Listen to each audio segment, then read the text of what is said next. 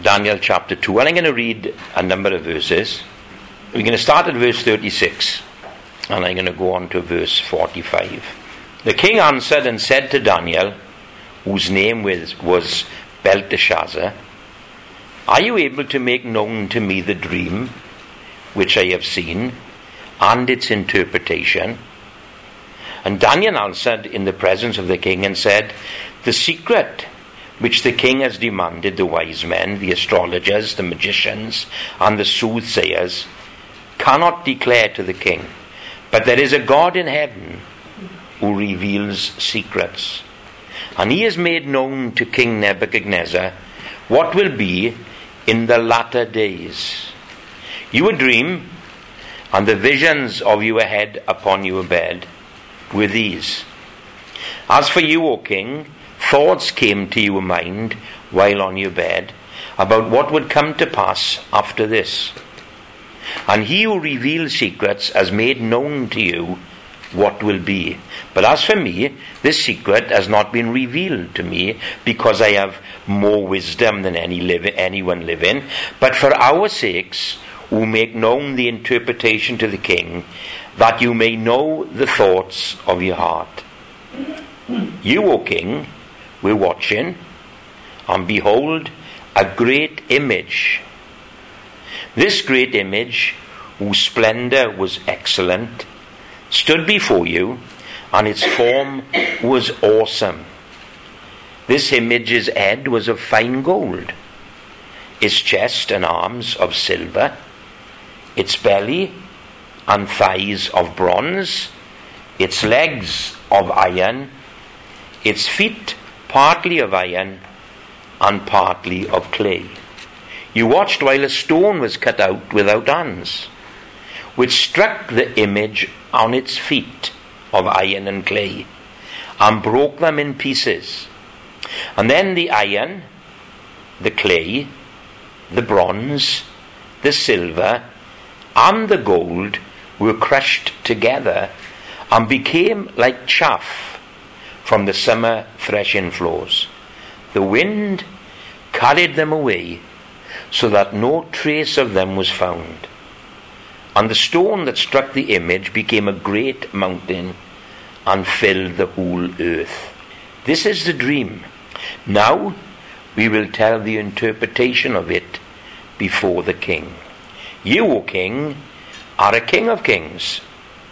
For the God of heaven has given you a kingdom, power, strength, and glory. And wherever the children of men dwell, or the beasts of the field, and the birds of the heavens, he has given them into your hand, and has made you ruler over all. You are this head of gold. But after you shall arise another kingdom, inferior to yours. Then another, a third kingdom of bronze, which shall rule over all the earth. And the fourth kingdom shall be as strong as iron, inasmuch as iron breaks in pieces and shatters everything. And like iron that crushes, that kingdom will break in pieces and crush all the others. Whereas you saw the feet and toes, partly of potter's clay and partly of iron. The kingdom shall be divided. Yet the strength of the iron shall be in it, just as you saw the iron mixed with ceramic clay. And as the toes of the feet were partly of iron and partly of clay, so the kingdom shall be partly strong and partly fragile. As you saw iron mixed with ceramic clay, they will mingle with the seed of men, but they will not adhere to one another. Just as iron does not mix with clay. And in the days of these kings, the God of heaven will set up a kingdom which shall never be destroyed. And the kingdom shall not be left to other people. It shall break in pieces and consume all these kingdoms, and it shall stand forever. Inasmuch as you saw that the stone was cut out of the mountain without hands, and that it broke in pieces the iron, the bronze, the clay, the silver, the gold, the great God has made known to the king what will come to pass after this. This dream is certain, and its interpretation is sure. Now, I would say that me, I am probably the most informed person to deal with this subject that we've got tonight. I am in the perfect position to tell you all about it. I tell you why. When I was about to settle down to study and put what I'm going to say today together, a letter came through the letterbox inviting me to see a specialist concerning my feet. You know, as you know, I've suffered this last five months considerably with my feet, and they've been extremely painful. But I'm so glad because the Lord has put me in a perfect position to outline this prophecy because its whole focus is on the feet. That's where the focus lay. It's on the feet. Now, I can tell you by experience that it doesn't matter how healthy you may be, or strong you may feel, or robust you may act. If you have bad feet, then you are incapacitated. Take it from me um, as one who knows only too well by experience. You are unable to carry out the things that you really want to do, whether they are big things or whether they are just little menial tasks. There are times when your feet are so bad that you just can't get to where you want to be. Because your whole body depends upon a solid foundation, and that is those little things that hang at the bottom of your legs, your feet. And if they are suspect, then your whole body is vulnerable. That's what I can see in this passage of Scripture. The focus is on the feet. Now, without going into too much detail, because it's a it's a it's a massive uh, chapter, as you know, you know, and that's why I only read from verse twenty-six. The children of Israel are in captivity in Babylon under the reign of Nebuchadnezzar. And we know from chapter 1 that Daniel and his friends um, have, been, have found themselves in the court of the king, and um, is, they are a part of the wise men fraternity. You know, and they mingle about the court and uh, they give the king little snippets of information that he, that he wants. Especially as far as his dreams are concerned, if he had a dream, he would call someone, tell him the dream, and they would tell him the interpretation. That's how it always worked. You know what? But this time, as we know, Nebuchadnezzar had a dream that disturbed him. And this time, he wanted answers. This time, he wasn't going to be fobbed off with the usual rubbish that these men came up, up with. He wasn't going to go down the usual route of giving the dream to the wise men so that they could invent some cock and bull story that would actually satisfy him. Even though he knew that what they were saying was a load of rubbish, it satisfied him, it salved his, his heart, and he got on with life. It's almost like burying your head in the sand. But this time, he wanted the truth. He wasn't going to be satisfied with all that nonsense. He wanted the truth. You know, when it's strange, you know, that people will pull the wool over their own eyes in order to salve their conscience or in order to forget something or in order to know peace. But sometimes God's incessant tapping will come and they will not rest until they know the truth. And I suppose that that's um, what we always pray for, what we've prayed for tonight. You know, there are people out there in the world who believe in Jesus Christ. They believe in the gospel. They believe in hell. And they believe in heaven. They believe all these things, but they choose to pull the wool over their own eyes and listen to stories and fables and tales uh, that people are talking that will sort of give them the peace that they want. And that they get on with their life knowing that there's a hell to shun and a heaven to gain. Not everybody, but there are some people who are out there in the community that we belong to who are in the same position as Nebuchadnezzar was. Knowing that people are pulling the wool over their eyes. You know, as far as evolution is concerned, they know that they are pulling the wool over their eyes. You know, men who have gone into it and have seen the flaws of evolution and yet still adhere to it because the alternative is not worth thinking about. You know, and there they are. You know, we can preach to them and they will know what we're saying is true, but there's someone down the road that will say something more soothing and more palatable to them. And they will listen to them rather than listen to us, you know. And yet sometimes, you know, and this is what we want more than anything else. We want God to come and tap people on the shoulder and say, Whoa, get your head out of the sand. Or get your head out of the clouds and listen to what's being said. That's what we want more than anything else. You know, and this man, he couldn't rest no more. No, he couldn't put up with the normal rubbish that he was that satisfied him uh, no more. He wanted the truth. He wanted to get to the bottom of what was happening because somewhere deep inside he had been stirred. God had stirred him. God was speaking to him. You and as you can see with Daniel as we looked at the reading, Daniel said, God has told you. God has told you what's going to happen. Not only to you, but right to the latter days. I don't know if you noticed that. This is going to be concerning the latter days. That's about us. Nebuchadnezzar knew about us. Do you believe that? He knew what was going to happen to us because God revealed it to him. Now, of course, the usual route was to be was to go to the wise men, and that's what he did. But they had no idea. This was unheard of. That the king didn't give the uh, the the, um, the dream, but waited for them to give it to him. And what a challenge that was for them! But they couldn't do it. You and even the threat of death didn't get their creative juices running at all.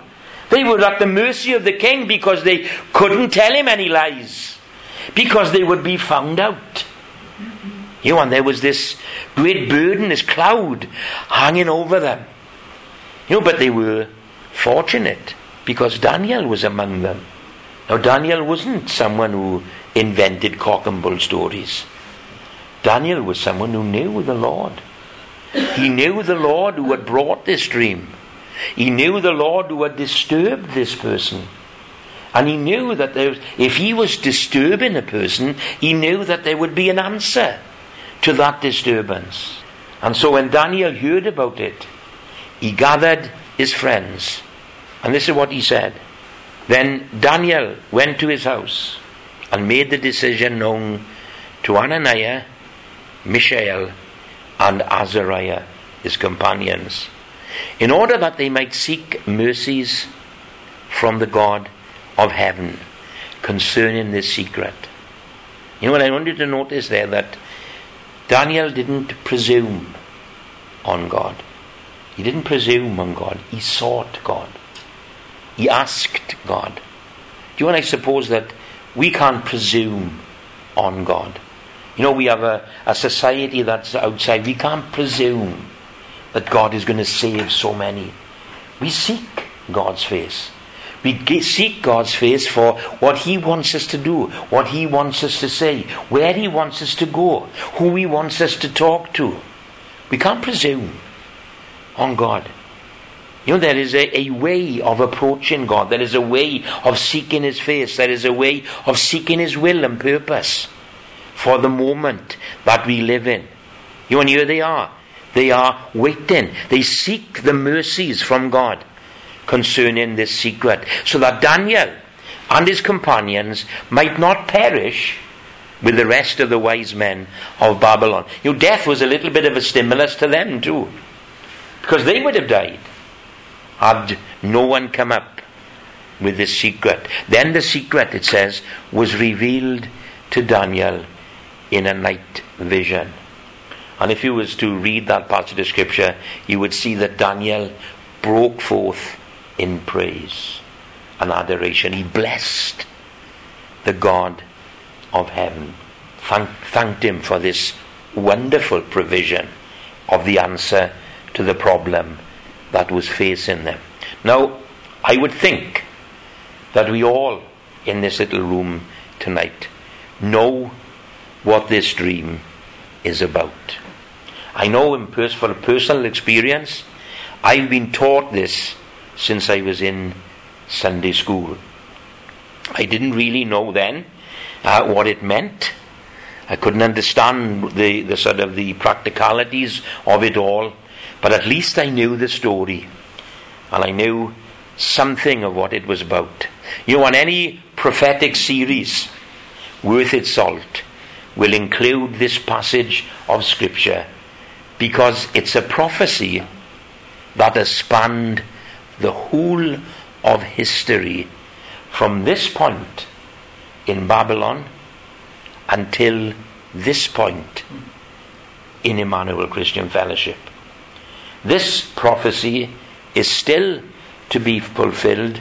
This prophetic vision is still being played out in our world today, and therefore it becomes quite, quite important for us to understand because perhaps it will be fulfilled in our lifetime. Who knows? It looks quite likely that it will.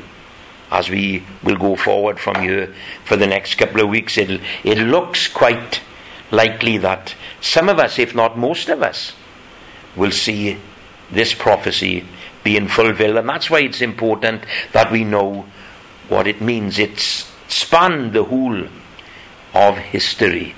You know, it's a, a prophet, a prophecy that can be scanned and studied and found to be extremely, or should I say, perfectly accurate in all of its dealings with humanity. Now, Nebuchadnezzar, he saw a very queer statue, a queer looking statue. You know, and when you look at it, it's almost as if the sculptor either couldn't make up his mind which material to use, or he didn't have enough material to do it all in one. He seems to have used different material for every little section of the actual statue. When I was looking and thinking about it, it's obvious that the statue has to be made from the feet up. You can't make it from the head down, can you? You can only make it from the feet up. If you're building a statue, you know, when you put in bits together, adding bits on and stuff, you've got to start with the feet, and then you work up the legs and the body and then the head. You know, so um, when you make it, it's got to go from the feet up. But when you listen to Daniel's explanation, he starts with the head down. So you've got the feet up and the head down. You know, and it shows to me, and it sort of spoke to me about God's omniscience. Now, He is the one and the only one who knows the end, which is the feet, from the beginning, which is the head. You know, and we can be assured that God is active from the moment Nebuchadnezzar was confronted with his prophecy to the moment that God will bring it to a close. Every second in between, God is working out his purposes and he's doing things according to his plans. You know, and there's never been a time during that 2,500 year period or so that God has ever lost control of what is happening. And there's never, you know, and even that is the same today. He's not lost control. Now, when we look out at the situation that we find ourselves in, then we think to ourselves, well, you know, is this what it's going to be about? You know, where is it all this going to end? Has God left the reins? Has He gone somewhere? Has He lost control? You know, and the answer is no. And when you look at this passage of Scripture, you can see that everything is working according to plan. And he knew right back there what would happen right in here. You know, and I find that quite comforting and securing. You know, and uh, I thank God that for the omniscience of God who knows the end from the beginning. Now, just to get a picture of it, as we would uh, in any children's Bible book, because you know I've, this is where I've seen this story first in a in a comic Bible book. You know, with his statue sticking up in the air with the head of gold and the feet of, of clay and of iron. You know, the head was made of fine gold, shining gold. It was glorious. It was excellent. You know, it was uh, a, a wonderful start to this amazing statue. Of course, we know that the chest and the arms were made of silver. The belly and the thighs, or the side, were made of bronze, and the legs were made of iron. You want, of course, to come to the feet, and they were made of iron and clay. And so we can see there that this last bit is a, a continuation of the legs, and yet in somehow it's mixed with this other stuff. This other stuff. So there we can see four or five things that this man has used to make the statue. And I wanted to know too that the clay that is used isn't the, the slimy stuff, you know, the sort of the malleable stuff. It's ceramic stuff, it's burnt clay. So it's gone through the uh, the oven as it were, and therefore is brittle and hard and is unable completely unable to mix with the iron. You know, and um, that's not something that you see every day, of course. And it's no wonder that Nebuchadnezzar was a little perturbed because he saw this figure and he knew it was different from all the other things that he had dreamed of. And he was perturbed. But Daniel continues and introduces another aspect of this dream. You know, if that wasn't bad enough, there's something there that is apart from the statue, not part of the statue at all. And it becomes detrimental to the statue, and that's this little fella here, this rock. A stone, but it was no ordinary stone, says Daniel. This had a, another worldly origin, because it was cut out without hands without hands. You know, and I want you to notice, as we read the scriptures, that it struck the statue on its feet. On its feet. And therefore, what when this will occur won't be it didn't strike the head or the arms or the, the body, it didn't strike the legs, it struck the feet. So whatever is going to happen to this statue it's going to happen at the very end. At the very end. That's important for us to understand. And of course, it's, as I said earlier, it's, it's the weakest point of the whole statue because once those feet go, the rest of it will go. No, you can't take away the feet and expect everything else keeps standing.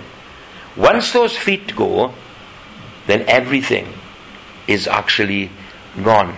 You know, we can see that the statue, having been crushed at its weakest point, begins to crumble and resembles an indiscernible heap of stuff. In other words, you can't tell the gold from the silver, from the bronze, from the iron, from the clay. It's just one heap that has been reduced to dust and actually is then blown away and leaves no trace whatsoever.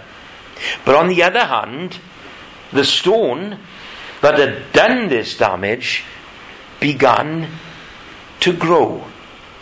And it becomes a mountain. And that mountain fills the whole earth. This is how, uh, how it's, done, it's said in the Bible.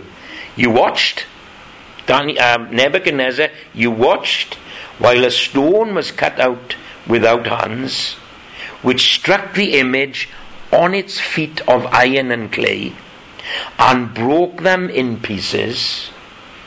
The, then the iron, the clay, the bronze, the silver, and the gold were crushed together and became like chaff from the summer threshing floors. The wind carried them away, that no trace of them was found. And the stone that struck the image became a great mountain and filled the earth. Now that's the dream. That's the dream. Now again, I expect that most, if not all of you, will know basically what it all means. And therefore today is, is a better, a sort of a foundation of what Daniel has to show us. Daniel, you know, you've enlightened Nebuchadnezzar. Now, why don't you enlighten us a little bit and tell us what it's all about? And basically, this image and this sort of scenario that is acted out for um, Nebuchadnezzar while he lay on his bed, this is the history of the world from this point up until the coming of Christ to set up his kingdom on the earth. So it's quite important that we, you and I, are in the loop. I don't want to be left out of this loop. I want to be in the know as far as this is concerned because it's going to concern me for the rest of my life and it's going to concern me for the whole of eternity. So I want to know what this is all about. It involves me. You know, who would have thought that this ancient Hebrew seer, Daniel, would have something of interest to say to me in 2020 in Emmanuel. And yet it is. I'm involved all the way up to my neck. And so I want to know as much as is possible. Explain it, Daniel. Now, so there we have him, standing all good, you know, and uh, and brave. The head of gold represents Nebuchadnezzar. This is you. This is what God thinks of you. This is your kingdom. And notice it's gold. It's fine gold, says the says the scripture. You want this kingdom of um, of Nebuchadnezzar's. It's probably one of the greatest kingdoms of all time. It is the most powerful kingdom. It is the most glorious kingdom. It is the most creative kingdoms of all time. And Nebuchadnezzar was an amazing man. In fact, Daniel called him a king of kings. That's how amazing this man is. You know, there's very few people who have been called a king of kings. Now, I know that the Lord has been called the king of kings, but here is another person who's been called the king of kings. You know, and here he is. And he heads up this Babylonian empire that has run roughshod over the known world, has destroyed an awful lot of other empires, and has carried away captives into its cities and has become at the center of excellence. You know, we can see that with Daniel. You know, you didn't you didn't just uh, sort of slope into the into the court of of, of uh, Nebuchadnezzar. You had to earn your way in. And Daniel and his and his three friends they earned their way in by trusting in the Lord. If you remember, uh, they were given all the riches of food and everything, and they said, "No, we are going to go vegan." right? This is where I part company with Daniel, to be honest with you. We're going to go vegan. We're going to just eat the pulses and the rest of the stuff. We're going to drink water, and we are going to be better than anyone else. And that's what happened. The top of the tree. Daniel was the top of the tree because this Nebuchadnezzar recognized something about Daniel that he saw in no one else. And of course, we know that God was with him. So there's the first empire. It's the Babylonian Empire.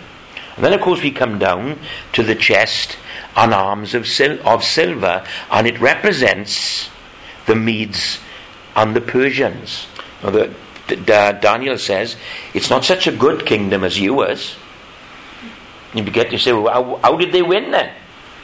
Well, we'll find out as we go along.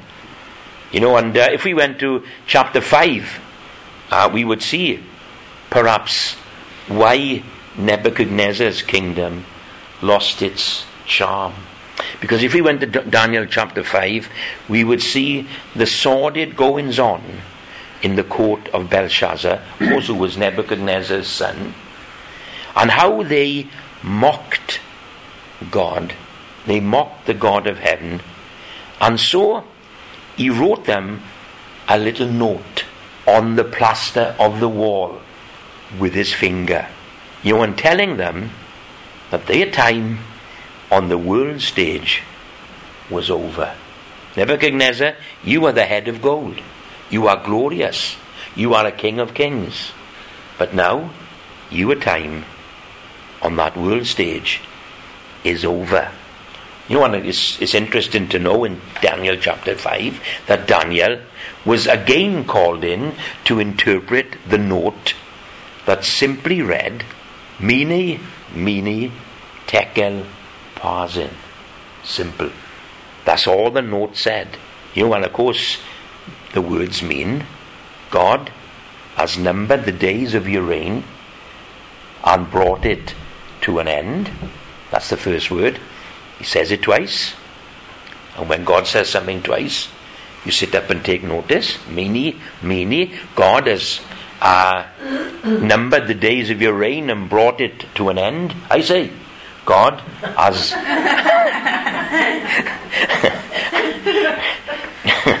God has numbered the days of your reign and brought it to an end. And then, of course, he brings the other word, tekel.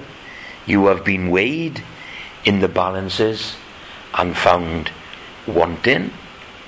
And then, last of all, we have the word um, Upharsin, which means your kingdom is divided and given to the Medes and the Persians. Now we can see why that great kingdom came to an end because they rebelled against God. They mocked him. If you remember the, what happened, they had a, a bit of a party going on, you know, and uh, they decided that they would use holy implements from the temple of Jerusalem so that they can drink their wine and they can cast a, a sneer to God. It's what worries me when um, I see pictures on the television of pride marches and things. It's almost as if they are casting a sneer towards God and saying, What are you going to do about this now? You know, and uh, this is what they said. What are you going to do? What's the God of heaven going to do about this now? You know, and then we have this message, and we know, don't we, that that night, the Medes, Darius the Mede, he um, changed the direction of the river that flowed into Babylon, and uh, the riverbed became dry, and they were able to walk through the tunnel and and destroy Nebuchadnezzar's kingdom or Belshazzar's kingdom without hardly raising a sweat. And there he is, lying dead on the floor. That's the view I've got of this Bible book that I had many years ago. Okay, then that's the Medes and the Persians. Now we come back to our statue because we have the belly and the sides of the statue made of bronze, which of course they speak of the Greek Empire, uh, headed up by Alexander the Great. Alexander the Great, you know, and I, I know with, if you listen or you read about him, he was young, he was vibrant, he was enthusiastic, and he was ambitious. You uh, he flew, and you know, the Bible says in one place that he flew from the west and overcome the known world. In AD in BC 334, he invaded, invaded the Persian Empire and began a series of campaigns that lasted 10 years. And following the conquest of Anatolia, Alexander broke the power of Persia in a series of def- decisive battles, most notably the battles of Issus and Gaugamela. Now I had that off the net, so it must be right. Now that all before he was 21. You know, I do worry about my grandchildren. They're 21 and they, so they're late coming in. You do worry a bit about them. But this man, he went out and he conquered the world and he came back with the world when he was 21. Then, of course, we have the legs of iron, which represent the Roman Empire, which, to all intents and purposes, was the most brutal of the empires that governed at the time of Christ and beyond, of course. You know, and as the two legs would suggest, this regime regime was dogged by division and actually did split up into east and west. And now we've got the feet. these all important feet. And I hate to say, but Brexit comes to mind when I think of the feet. I know we've we've had a bit of a break from Brexit, uh, for the last couple of weeks. But here comes Brexit once again. Because Brexit, believe it or not, is the most current expression of these feet. You know, one word can sum up the feet, and that is the word division. Division. They are made up of two irre- irreconcilable substances iron and ceramic clay. As we look back over history, this man made empire, since the fall of Rome, then you will see all the divisions that have occurred. You know, Europe is a total mess and always has been. We've got wars, strife, bitter quarrels, and then you might have an encouraging union between two countries, only to end up in a bloody conflict. As iron, there is tremendous strength attached to this kingdom, but as clay, it shows that its weakness is in its division, its divided loyalties. You know, and I suppose that in a way, Europe the history of Europe is a decree course all of its own.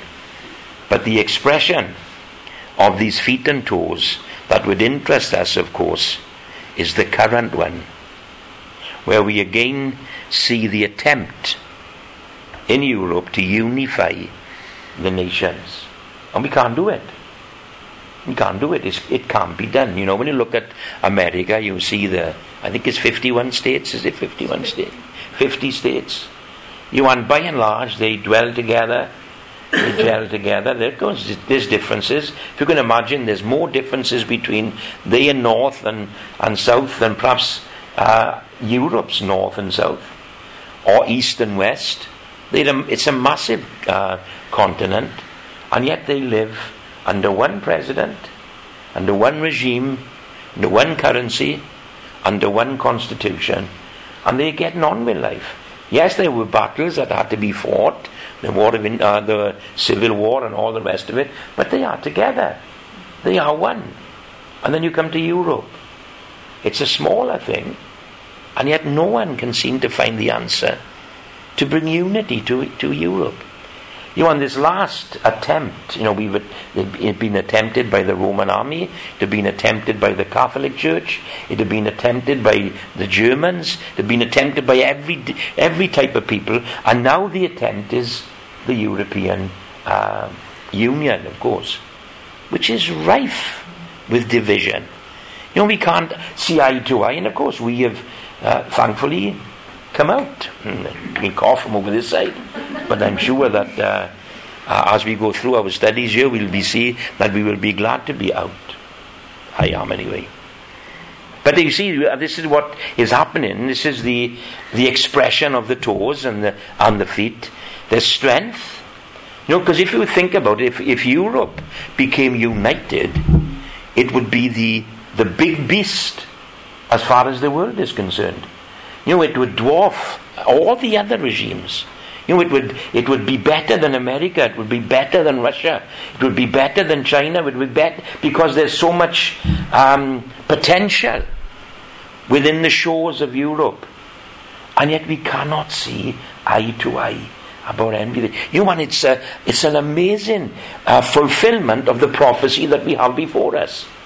Europe is an enigma that God saw all those years ago. You know, and it puts our um, prophecy into perspective. It would be an, I got number you, it would make an undefeatable beast on the world stage. And yet, at the same time, we see nothing but divisions that lay behind it. Typified, of course, by Brexit.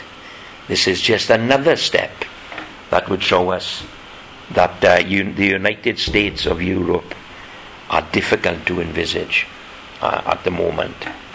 And now, of course, we have the stone, not a man made a thing or even a natural phenomena, uh, but something quite supernatural. This is obviously uh, a reference to God.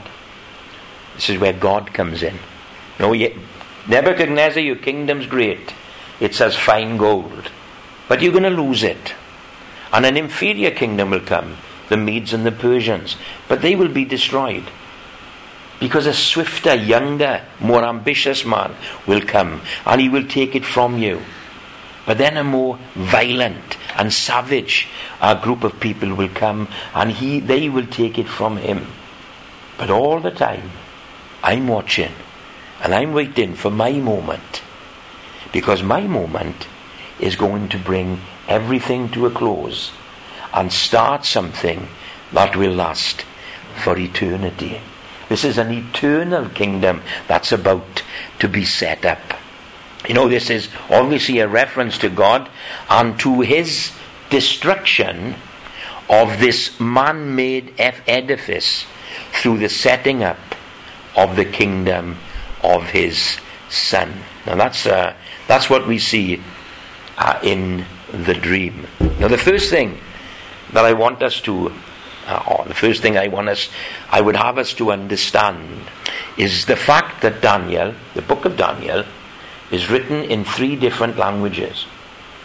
It's written, there's little bits of it written in Chaldean, uh, which we will ignore for the present time because there's no bearing on what I've got to say tonight. Uh, but this chapter, chapter 2, and incidentally, chapter 7, which is another dream concerning the same period of time, they are both written in Aramaic. Now, Aramaic was the, um, the normal language of the people at this time. So, God is speaking to the world. He's telling the world what is about to happen.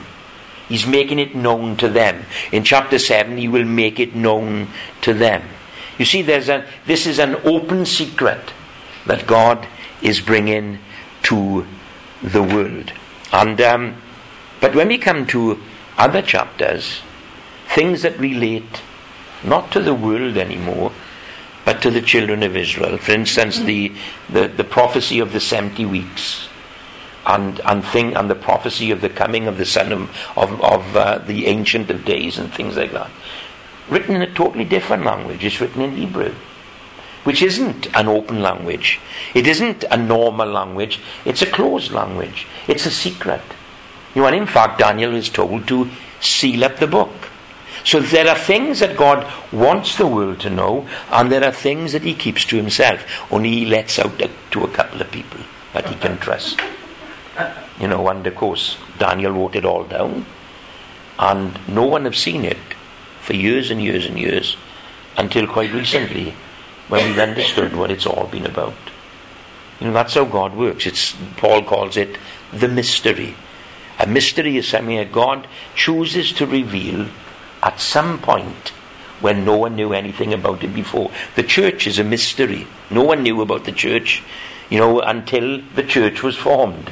God kept it under his hat. Although when you find the church, uh, the church in the New Testament and look back, you can see little things that he had sort of put in that would point to the time. That's how God works. Ama- he's amazing. There's some wonderful things. You know, and um, the Hebrew, I didn't put it down, but Hebrew is a private matter. And do you know there are things in the world that we would tell the world, but there are things that we keep to ourselves as well. You know, in uh, even today, as Christians, we keep things to ourselves. You know, and it's interesting to notice that the Aramaic was used in chapter 2 when it talks of the history of the world, and chapter 7. But when we come to chapter 9 and 10, it's quiet. It's for the select few that you and I belong to. Now, just to bring our time to a close tonight, I want to read a verse from 1 John chapter 2 and verse 16. And this is what it says For everything in the world, the lust of the flesh, the lust of the eyes, and the pride of life comes not from the Father, but from the world. Now, as we look at our statue and see the kingdoms of this world, I think that this verse in 1 John would sum up the tenor of the whole human nature and its defiance of God. You see, none of these regimes or empires ever give God the glory, only in little pockets of time. Nebuchadnezzar gave God the glory at one point. You know, but his whole the whole tenor of his of the empire was godless.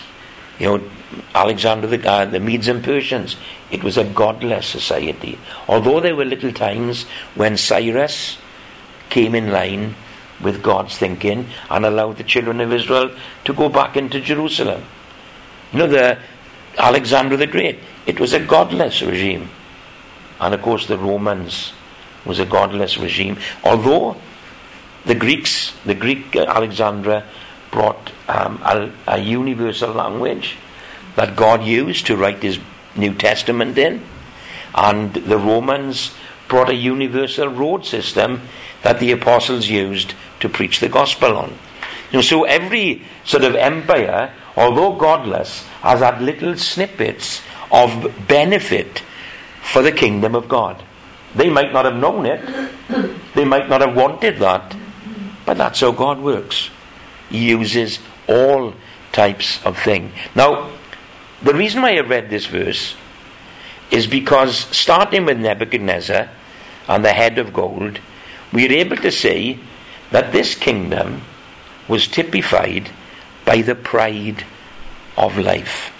Now, Nebuchadnezzar, in fact, himself was so puffed up with his own importance and his own achievements that God actually had to bring him down to size.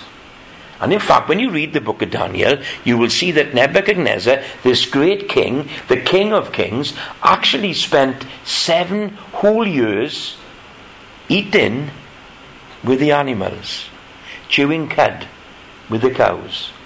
Now, what a come down for a great man.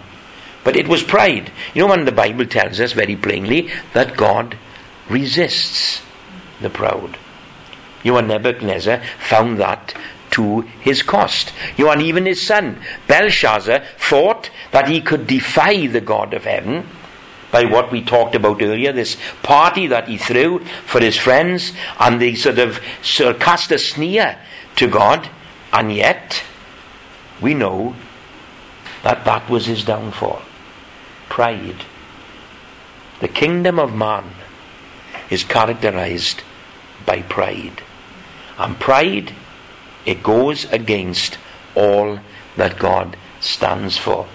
You know, continuing with the Medes and the Persians, as we read in Daniel, their pride was characterized by their self determination and their total disregard for the God of heaven. You know, it was these people that subjected Daniel to the den of lions. You know, and um, there's a verse in chapter 8 that summed up the Medes and the Persians, and this is what it says it did as it pleased and became great. In other words, it didn't need God. It didn't want God. It didn't want God to interfere whatsoever. And it did what it wanted to do. And it became great in its own eyes. And if you remember, the reason why Daniel went into the den of lions is because he was a prayer. And they didn't want God to be involved in this kingdom. They didn't want God to be anywhere near it. Get your hands off our kingdom. We don't want you here. Did as it pleased and became great. Of course, we have Alexander. Uh, the great who conquered the known world before he was 21. But like many before him, this failed to satisfy him. You know, he lamented the fact that there was nothing else to conquer. In other words, he got to the top and found that there was nothing there. You know, when you listen to an awful lot of people who get to the top, especially in entertainment, they get to the top and there's nothing there. There's nothing there that satisfies them. You know, there's, there's nothing there that, in, that en, enlivens them. You and so many fall prey to something or another because they've reached the top and found there's nothing there. And that's a sort of the characteristic of humanity. Striving for something, and when we get it, we don't want it. We, it doesn't satisfy. Because nothing will satisfy. Because only Christ satisfies the longing of the soul. And yes, we can heap up things uh, in our lives. We can heap up uh, possessions, and we can heap up this, and we can heap up that, and be powerful, and all the things that sort of flick men's switches. And when it's all done and dusted, it just falls flat as rubbish at their feet. Man, characterized by dissatisfaction and non fulfillment. You know, when they left desperate you know, the lusts of the flesh and the lusts of the eyes can never satisfy the sinful soul. Because only in Christ are we made complete. For in Him dwells all the fullness of the Godhead bodily, and you are complete in Him. Now, here we are. We are not at the top of the tree. We didn't make it to the top and find nothing there. No, we, we were found in Christ. You know, and He is the fullness of God, the pleroma of God. And we are fulfilled in Him. You know, that's the beauty of this salvation, this relationship that we have with God. We aren't going to go to the empires of the world. We can see that they are filled with pride. They're filled with immorality. They are filled with uh, lusts of the flesh and lusts of the eyes. They are filled with dissatisfaction. But you and I have got everything that we need. Where? In Christ Jesus. He is the fullness of God. And we are complete in Him. And of course, we also have the Roman Empire, which, of course, along with all the other empires, became corrupt and immoral and unstable.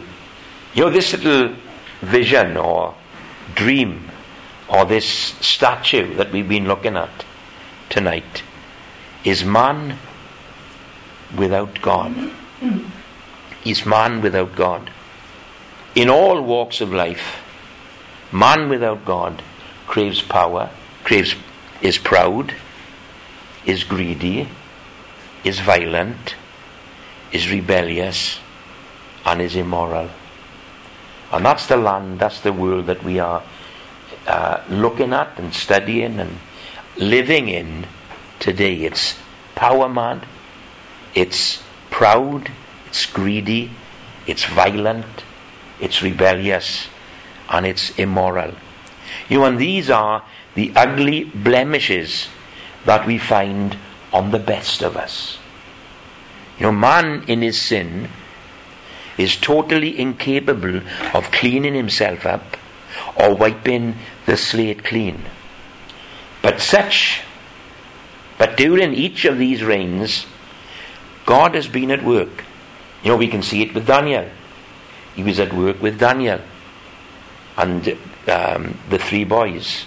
He was at work with Mordecai and Esther.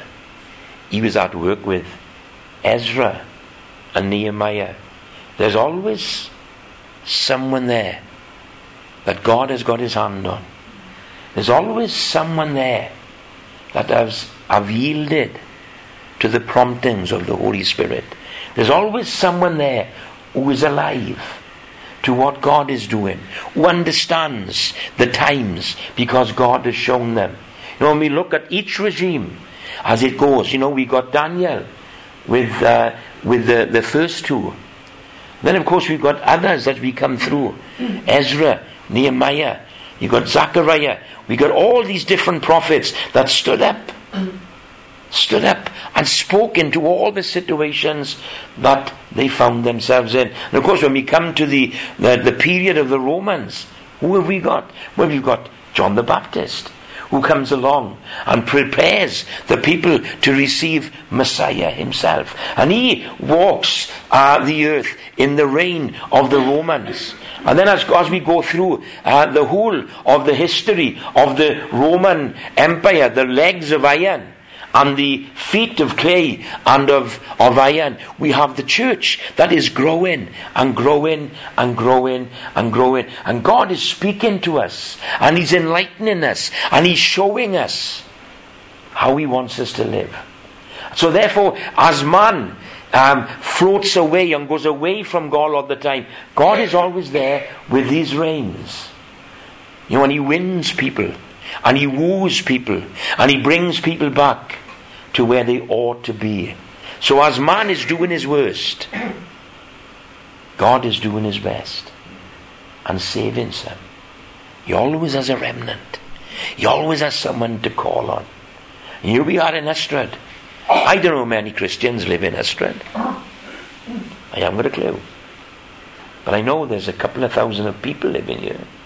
You know, and out of those couple of thousand people, I should imagine that 95% are still in the kingdom of the world. But they are very, very fortunate because God has got a little group of people.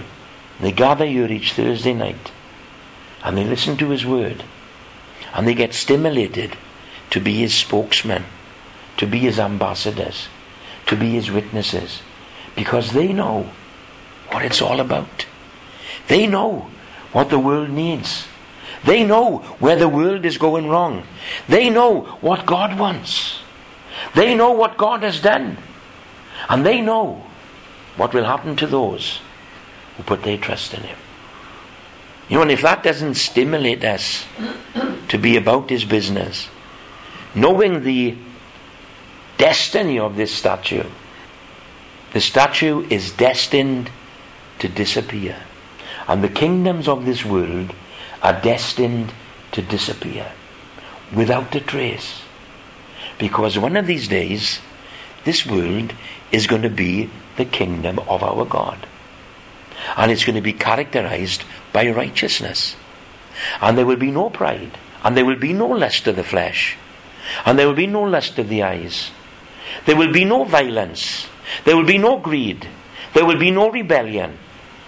Because wherein dwells the righteousness of Christ. That is the destiny of this world. You know, I don't know about you, but I want as many people who are caught up in the kingdoms of this world to be won for Jesus, so that they become the kingdom, become a part of the kingdom of our God. You know, it is the most important aspect of our lives. And sometimes I think we, we forget that that's why we are here. We forget that that's what God wants us to be.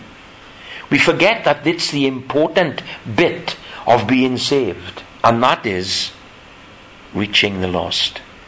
You know, I've said many times before, there are many things that you and I will carry into eternity with us. But there's one thing that stops on this side of the divide, and that is opportunities to pull people from the kingdom of this world and bring them into the light of the glorious gospel of Jesus Christ. You know, and if these studies will achieve nothing else but stimulate us to bring as many people out of that kingdom that's passing away as possible, then if that's all it does, then I, for one, will be thrilled to bits. You know, I'm not just talking about you, I'm talking about me. You know, we all need to understand the importance of the hour that we ourselves find ourselves in. Because you see, once we are enlightened, then we have a responsibility. Better to be in the dark if you don't want responsibility. But once we're enlightened, then we become responsible. We are His ambassadors, proclaiming the salvation that lay only in Christ and Him crucified. You know, one day, the same Jesus whom they crucified will return as a stone cut out without hands that will come and crush the feet of the kingdom of men. And once he's crushed the feet, the rest will topple. And this world will become filled with the kingdom of Christ. His eternal kingdom, which will cover the earth, which will be epitomized by righteousness. Your throne, O God, says the Father, is forever and forever. A scepter of righteousness is the scepter of your kingdom. For his name's sake. Amen. Amen.